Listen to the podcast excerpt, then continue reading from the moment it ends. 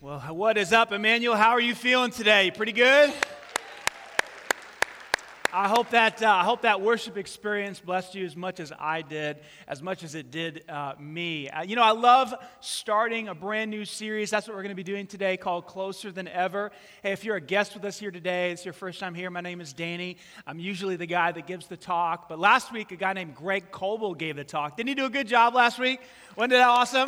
I love what he said. He said, if we, uh, if we are going to have more success moving into the future, we have to take time to look backward because when we look backward, we gain wisdom and we also gain courage to, to move forward. And so, if you missed last week's talk, I encourage you to go back and watch that on the podcast. And so, like I said, today we're starting a brand new series, fired up about it, and it's called Closer Than Ever. You know, I really I like starting with a question because I believe that questions, a really good question anyway, can stir the heart and can stir the mind. So I want to start today with a question uh, like I usually do. And the question's in your notes, and this is the question How close do you feel to God? How close do you feel to God? On a scale of 1 to 10, one being, you know, I feel very distant from him. I, I, you haven't talked to him in a while, haven't heard from him in a while. I feel like he doesn't even know I exist. That's a one. And then 10 would be, man, we are tight. We talked this morning. We're best friends. He shares his heart with me. I share my heart with him. We walk together. That would be at 10. On a scale of 1 to 10, take a pen right now. I know some of you don't like to participate. That's okay. Um, just grab a pen. I really want you to give yourself a grade. Are you a 4? Are you a 6? Are you an 8? Are you a 2? Are you a five, just kind of right in the middle? Uh, you know, kind of average.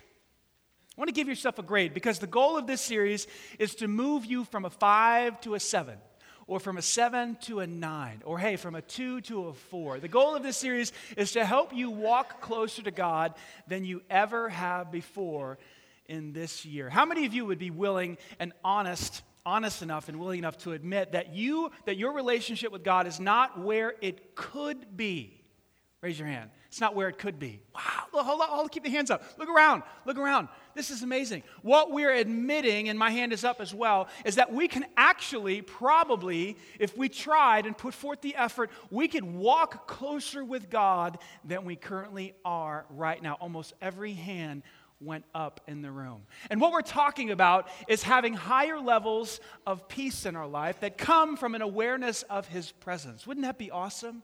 Wouldn't you like to be more aware of God's presence in 2017? Yeah, wouldn't you like to hear His voice more? Now, if you're like me, you have a lot of voices in your head. Is anybody else?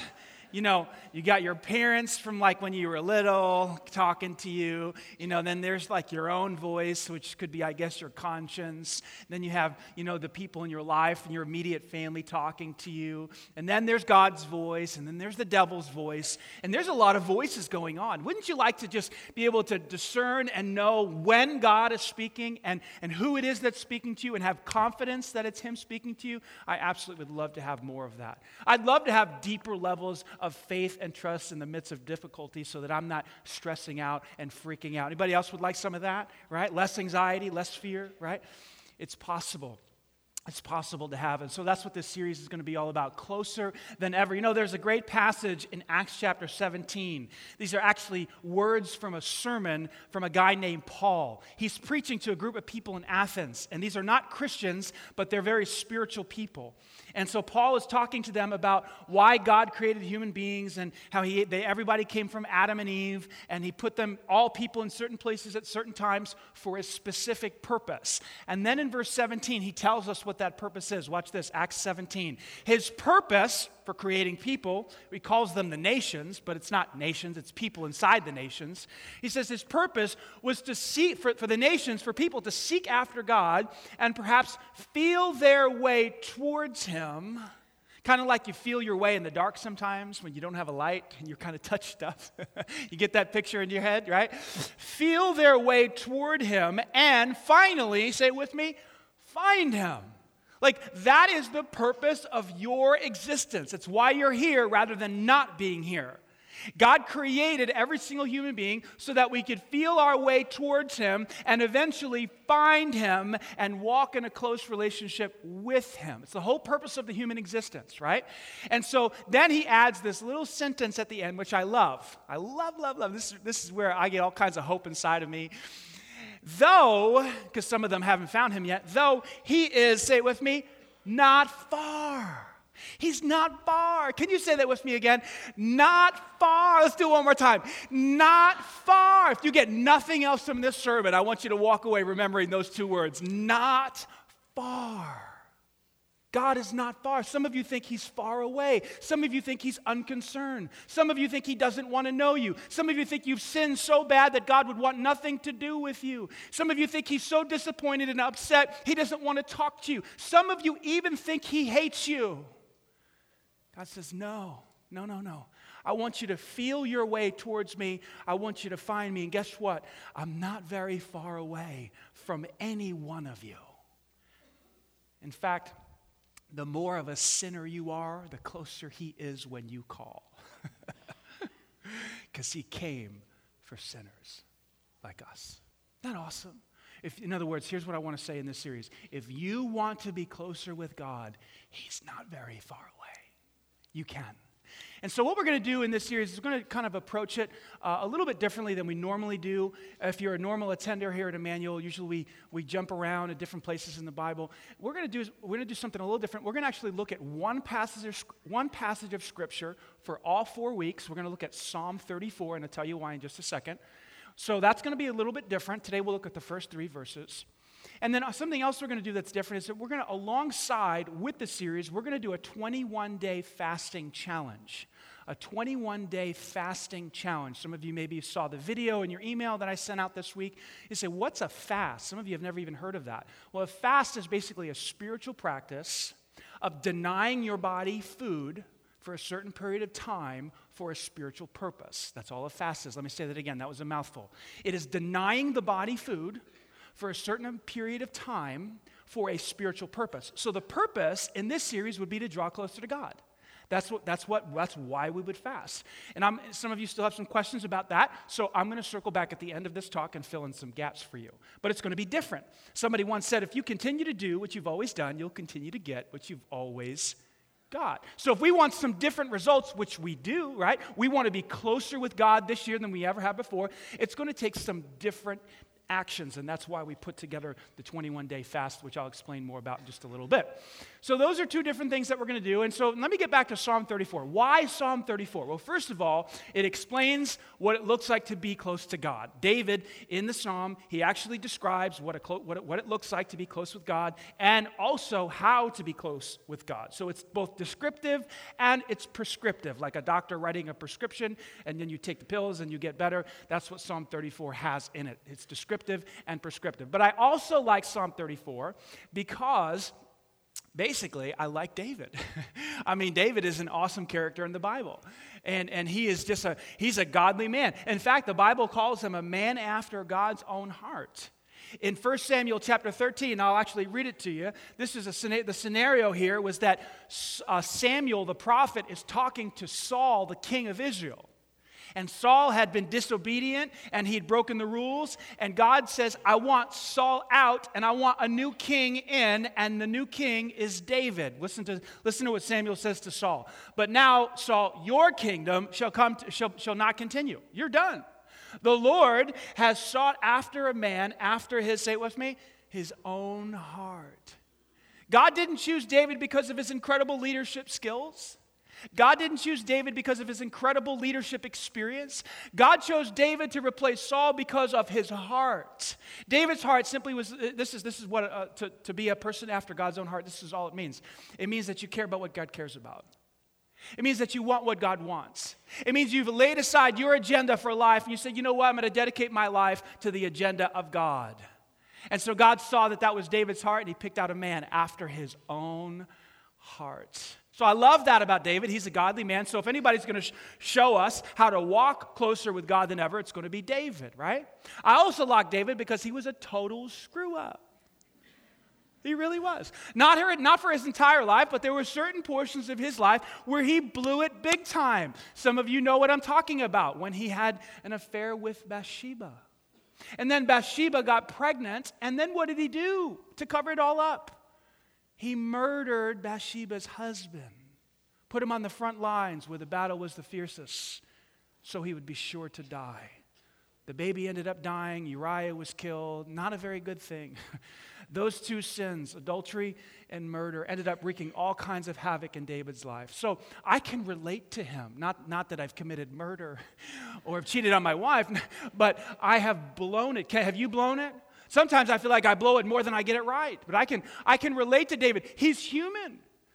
I'll just give you an example. You know, in, in, my life, you know, I strive with all my heart to be a person after God's own heart. I really want to be godly, you know, to be an example to all of you and, and, for, and to be a, uh, an example to, of the gospel. But I blow it. The other day we were at LA Fitness and I was just playing five on five basketball.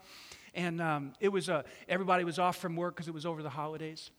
So there were like 15 guys in there, and, and we were playing, and you know, there's a lot of younger guys in there, like 20 something, 25 years old, and I'm almost 40. I really shouldn't be playing anymore but your brain tells you you can. Anybody else there? So you think you can, so you do it, and you shouldn't. So I'm in there playing five on five, and it's getting pretty aggressive. And you know, there are some, there are some uh, college recruiters and NBA scouts watching in. There's glass in LA Fitness you can, you can watch in. So everybody knows we're being watched, and so we're playing. I mean, it's aggressive, and, and I, normally it's not that aggressive. So I, I set a screen so that my guy can kind of get open and, and shoot a jump shot, and I just, you know, do one of these numbers. And the guy on the other team decided he was going to go through the screen. Now, if you know anything about basketball, you don't go through screens. You go around the screens. In fact, when you try to go through a screen, two things, one of two things happens. Somebody calls a foul or there's a fight foul or fight. Option A, foul. Option B, fight. So, like a good spiritual leader that I am, a good pastor, I pressed pause and I said, um, excuse me, that's a foul. Our ball. No, I didn't do that. I lost my freaking mind.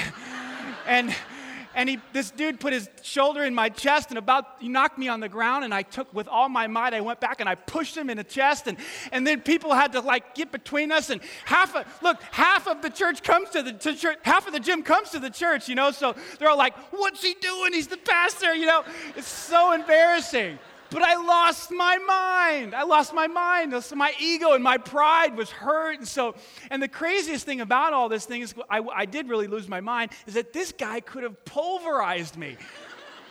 I mean, he's like 25 years old. He's got muscles popping out of his everywhere, you know, and and then you know, so he wanted to kind of do the whole thing, and I'm and I'm starting to get a level head. I'm like, okay, I need to chill out, you know. So I go sit down. Story continues. I go sit down. They beat us. So I go sit down. And, and during the next game, he's still kind of running past me, going, oh, yeah, rah, rah. And I'm like, what have I gotten myself into? I either need to get out of here or recruit like a posse behind me or something to help because I'm about to die. So I'm start praying, what should I do, Jesus? What should I do? Get, get me out of this situation. You know, so I, I, I just kind of, I, I just walk up to him after the next game. I say, hey, man, I blew it. I blew it. It's my fault. I lost my temper. I'm sorry. You know, and will you, and I said, will you forgive me? Now, two dudes on a basketball court usually do not have that conversation. will you forgive me? You know, and he didn't really know what to say, so we ended up like fist pumping, like, all right. We made a few sounds like, okay, all right. and we walked away, and I think it's cool. I think it's cool. I totally blew it, totally blew it. So, when I say I relate to David, I, I really do relate to David because he was a godly man, but he blew it big time in his life. And I feel like, so I feel like we can really learn from him. So, let's jump into Psalm 34 and look at three things today. And for the rest of the psalm, we'll just kind of walk through it. Rest of the series, we'll just kind of walk through it. First thing I want you to see if we're going to live a godly life, we have to treasure God. You have to treasure. You have to make God your treasure, number one. Every single one of us are going to treasure something.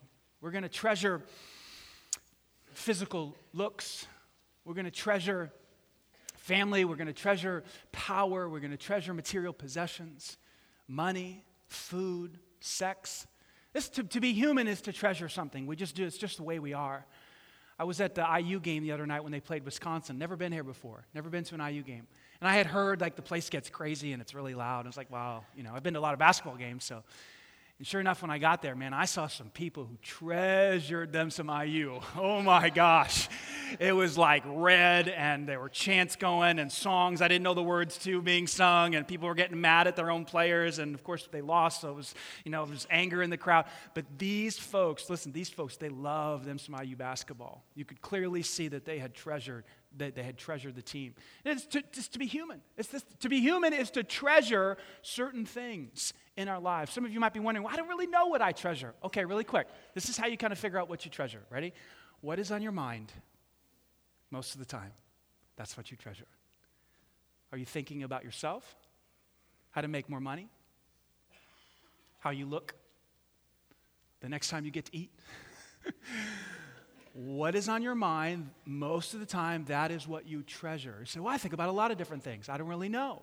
How do I pick?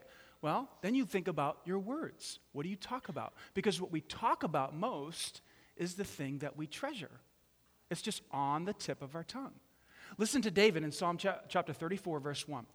I will bless the Lord, which means to congratulate, to salute, to honor. I will bless the Lord, how often? At all times. David was continually blessing God. His praise shall be in my mouth. How often? Continually. David was constantly talking about God. He was constantly praising God. What was David's treasure? No, better question who was David's treasure? Was it not God? Listen to Jesus in Luke chapter 6. What you say, what's on your tongue, the conversations that you have, flows from what's in your heart. We, what's in our heart is our treasure. And so our words are a reflection of what is on, in our heart. David treasured God. Therefore, David was talking about God. He was constantly, continually, in every situation, blessing, praising God. That interesting? If you and I want to walk closer with God than we ever have before, we must treasure him above all other things. Does that mean we don't treasure other things? No, we can. We, we, we can, we can value other things. But, it, but if we want to walk closer with God than we ever have before, we have to treasure God as supreme. Because when He's supreme, when He's supreme, when He is number one in our life, don't we want to draw close to Him? Don't we want to spend time with Him? Aren't we thinking about Him? Trying to arrange our schedule to be with Him. Isn't that what we do with people we love? I remember when I first started dating my wife 17 years ago at Liberty University on the campus, and romance swept me off my feet. And I said, Who is this woman? This tall, blonde, beautiful, future mother of my children. and she, I was smitten, and I began to treasure her. And you know, you know who was on my mind most of the time? Jackie Purdue. I was thinking about her when I woke up. I was thinking about her before history class, after history class, during history class. She was on my mind because I valued her. And then guess what happened? Because I valued her, I spent as much as I time with her as I possibly could between classes, after classes. Why? Because I treasured her. That is the way it is supposed to be with God. When we treasure Him, we're thinking about Him, we're wanting Him, we're wanting to be with Him. Some of you struggle to have a quiet time with God. You say, Man, I'm so busy, I really don't have time to spend time with God. Here's really the reason behind that it's not your schedule, it's the fact that you don't treasure Him. He's not the love of your life. He's not number one. Because when someone's number one, when someone is the treasure of your life, you want to be with them. Am I right? Yes or no? David treasured God. Number two, number two, we want to be close with God. What do we need to do? We need to take pride in God. That's weird, don't you think, to say it that way? Take pride. Usually the Bible talks about pride in a very negative way. Pride is, comes before a fall. Pride is an abomination to God. Some Bible verses say that. What, what the Bible is talking about it, with that type of pride is the type of pride that says, I'm better than you. I'm, I'm stronger than you. I don't need you. God, I have no, I, I, I can get through this life by myself. I, I'm, I'm okay. That type of pride, God says, is evil. But there's a good kind of pride, isn't there? The kind of pride that you take in your children, right? When they accomplish something, so, oh, that's my boy.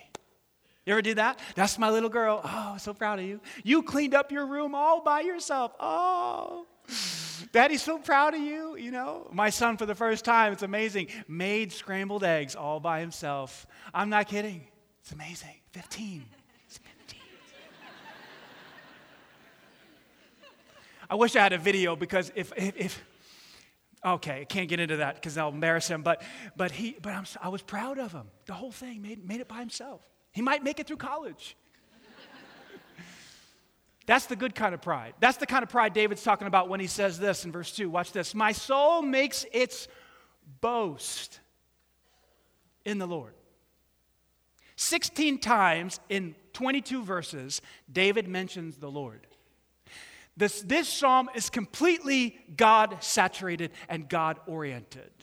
The whole psalm is focused on God. David says, My soul's boast if I'm going to brag about anything, if I'm going to take pride in anything, I'm going to take pride in God. Now, David had a lot of things he could have been proud of. You know David's story? David was tapped on the shoulder by a guy named Samuel to be anointed to be the next king of Israel. David could have boasted about that. Hey, you want to know what's cool about me? I'm going to be the next king of Israel. Whoa. Puff out his chest. That's what I'm, that's what I'm going to be. David could have boasted about the fact that when he was under Saul's leadership, when he was in Saul's army, he would go out and he was like the, the mightiest warrior the entire army had. He would kill hundreds and hundreds of men by himself. In fact, they wrote a song about it, which made Saul incredibly jealous. They said, Saul, this is how the song went Saul has killed his thousands, but David has killed his Tens of thousands. See, some of you know. Some of you know. Some of you have been reading the Bible. That's good. David's killed his tens of thousands. They wrote a song about this guy. David could have said, You know what I want to boast about? I want to boast about my sword. This sword has killed thousands, tens of thousands of men. No, he didn't boast about his sword. He didn't boast about his future reign as king. He didn't even boast about how he had killed Goliath, the nine foot giant. He didn't say, Well, you know what I'm going to brag about? There's just one day when I was a teenager and I had some stones and a sling and I just got mad at this big old dude who was, who was mocking the armies of God. I went out and killed him. Boom! He fell like a pile of bricks. Then I took my sword out, went up to him, took him by the head and cut his head off and held it up, took some of the blood and wiped it on my head. We didn't do that last part, but that would have been cool. he might have, he might have ate some of the blood, ah, you know. That's what warriors do. They're crazy. But he didn't, he, didn't brag, he didn't brag about how he chopped Goliath's head off. He didn't boast about the fact that he'd killed tens of thousands. He didn't even boast about the fact that he was going to be the next king. You know what he boasted about? This is incredible. My soul, my inner being, who I am as a human being, makes its boast in the Lord. The Lord. Isn't it interesting how we boast about things that speak to our value? Isn't that what we brag about? Isn't that what we most feel proud about? That's why when our children accomplish things like score touchdowns or score baskets or perform well in, a, in a, some sort of performance, we over there, that's my child. Isn't it, don't we feel that because the, our child speaks to our significance? Yes or no, moms and dads? Yes or no? Gra- hey, grandparents, grandparents, come on. You're worse than all of us. That's my grandson. You know? We brag about the things that speak to our significance and value. David says, You want to know who makes me me? You want to know who makes me valuable? It's the Lord. David was completely focused on God in his life. I'm just telling you, if you and I, if I, I'll just throw this back on me, if I'm going to have a closer relationship with God than ever, I have to find my significance and value from God, not this church, not the performance of my children. That's just a real struggle. It's a real struggle for me. But it's just, it's the way, it's just the way, it's what has to happen. Let me give you the third, the third one. If you and I are going to walk closer with God than we ever have before, we must make God look great. Have you ever heard of the phrase impression management? Impression management. I was introduced by, to this phrase by a guy named John Ortberg. He wrote a book called The Life You've Always Wanted. Impression management is just basically this thing that I'm going to manage the impression that I'm giving to you so that you will think highly of me. You can call it manipulation, whatever you want to do. I'm going to I'm going to manage my, the impression that you have of me. I want to look as high as I, as highly as I possibly can in your eyes. So the strategies for impression and management are uh, mostly most of them are physical. Um, exercise routines, plastic surgery, clothing, shoes, uh, makeup, anything like that. What we're trying to do is look our best so that we can be we can give off the best impression possible. I'm not saying all of that stuff is evil or wrong. It's not. I'm just saying this is just what we do. We're, we're managing the impression that we give to people. Some other strategies include our words. We exaggerate or just flat out lie so that we can appear to be more spiritual or more godly or more knowledgeable than we really are. And so we will use our words to give people a certain impression. And there are other strategies to this whole thing, but what's, what, what those two, what this whole impression management thing is rooted in is our desire for significance. And I'm not, I'm not here to tell you how to avoid that or how to get or how to you know find your way out of impression management. I'm just telling you it has to stop. It has to stop. And it's hard. Because I'm, I'm the first, I'll, I'll be the first one to admit. I mean, look at these pants. Look at these shoes. Do you think I just woke up and just put these on because it was the first thing I grabbed? I was hoping to give a, a, good impression. Some of you think, dude, you look terrible in those pants. I know, it's a struggle.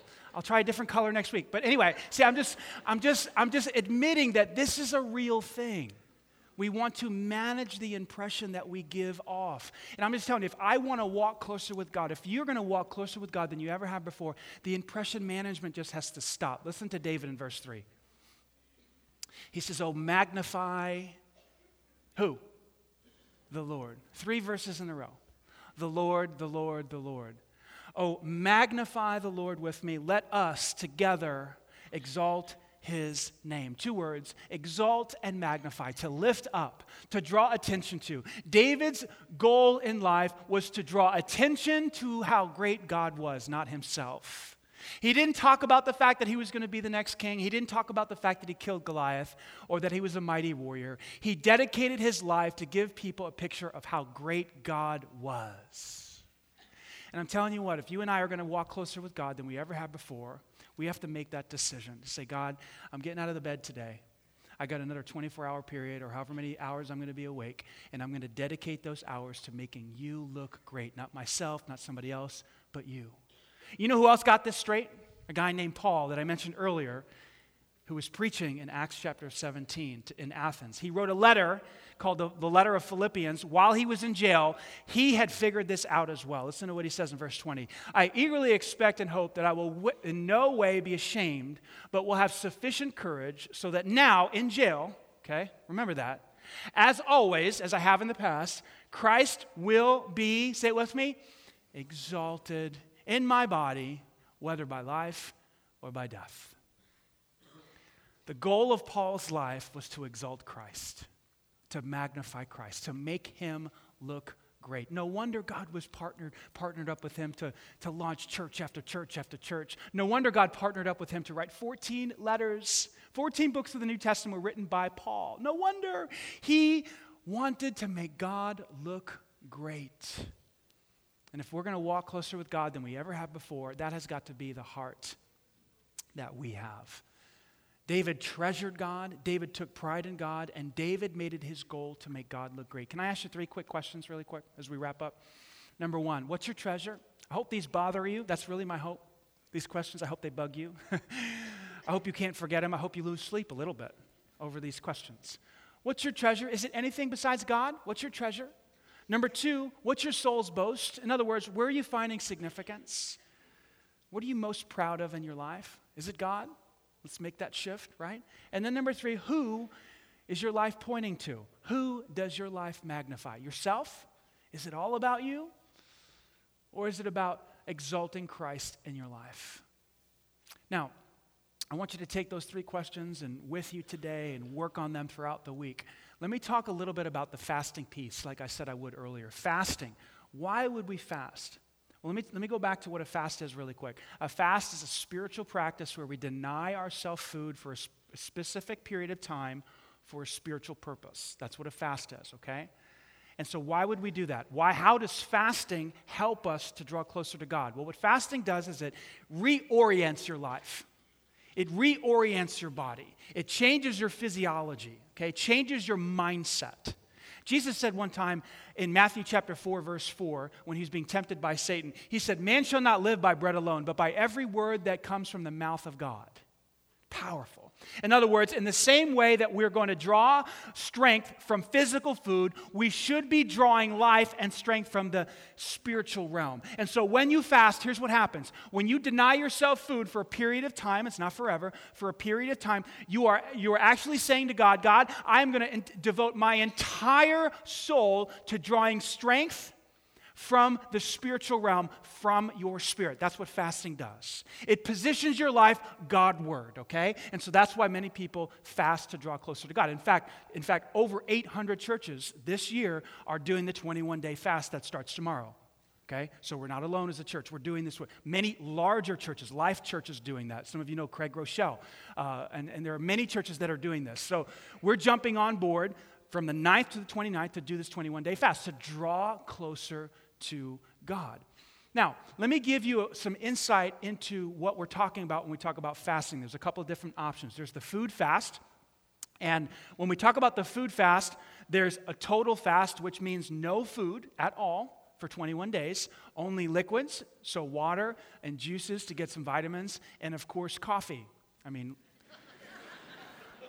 we can only go so far here, you know what I'm talking about. Um, so there's the total fast. Then there's the fruits and vegetables fast, which has also been called the Daniel fast. And so for 21 days, you just do uh, fruits and vegetables.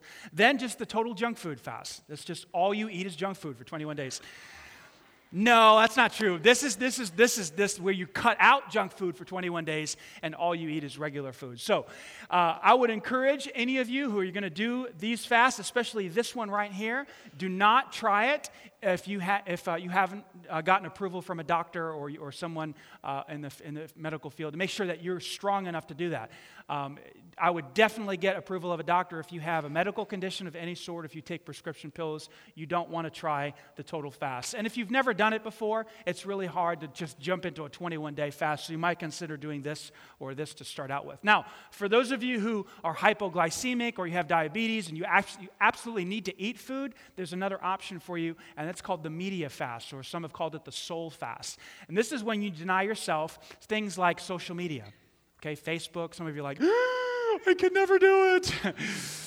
That's the reason why you need to do it because of your response. Okay, so there's the social media, Twitter, Facebook, all those different things, uh, Instagram. Then there's Netflix and television and all, all, that stuff. You can, you can fast from that. And then also this last one, pay attention, really, pay, pay attention.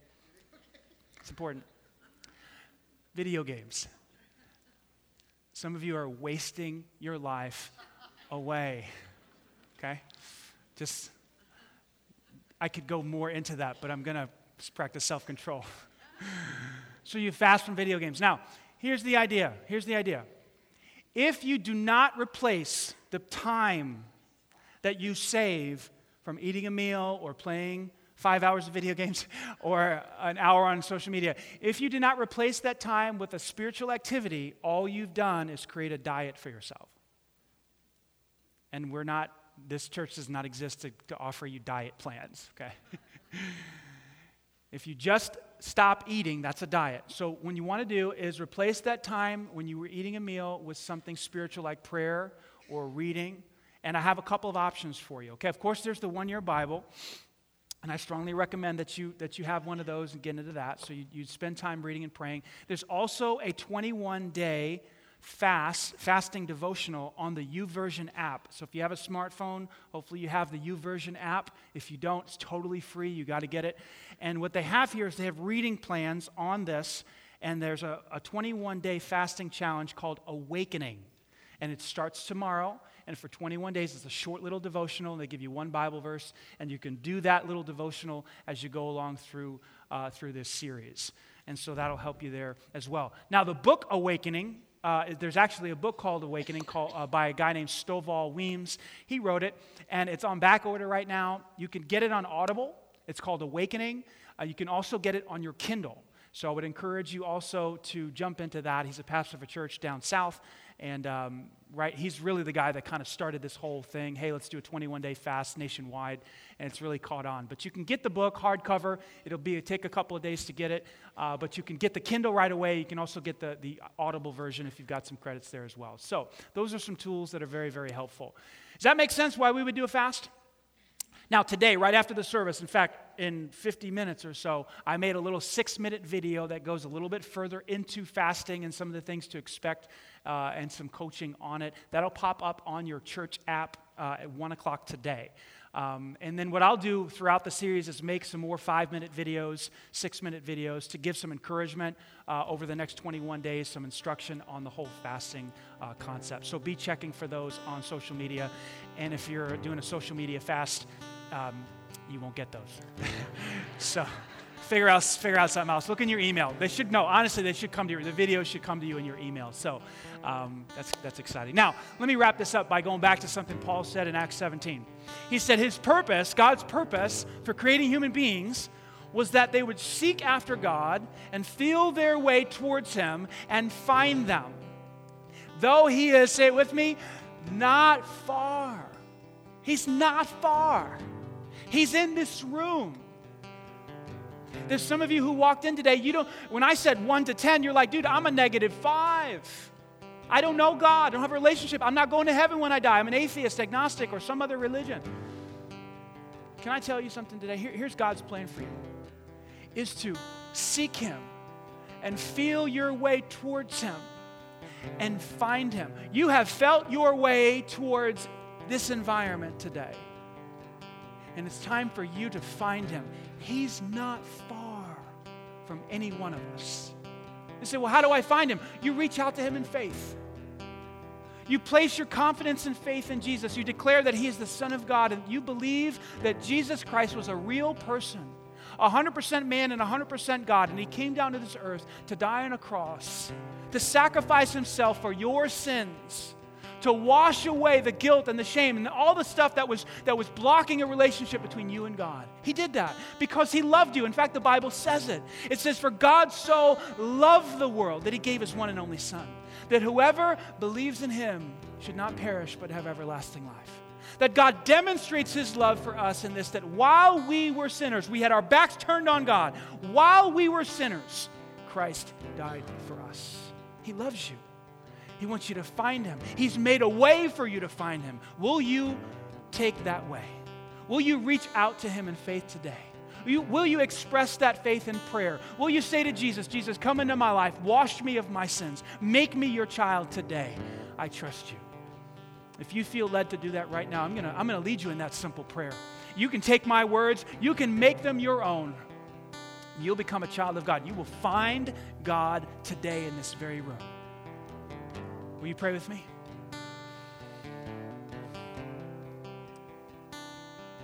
Dear Jesus, I don't have all the answers. I don't understand it all. But today I trust you. I believe you died on the cross for my sin. To wash me, to forgive me, and to give me grace.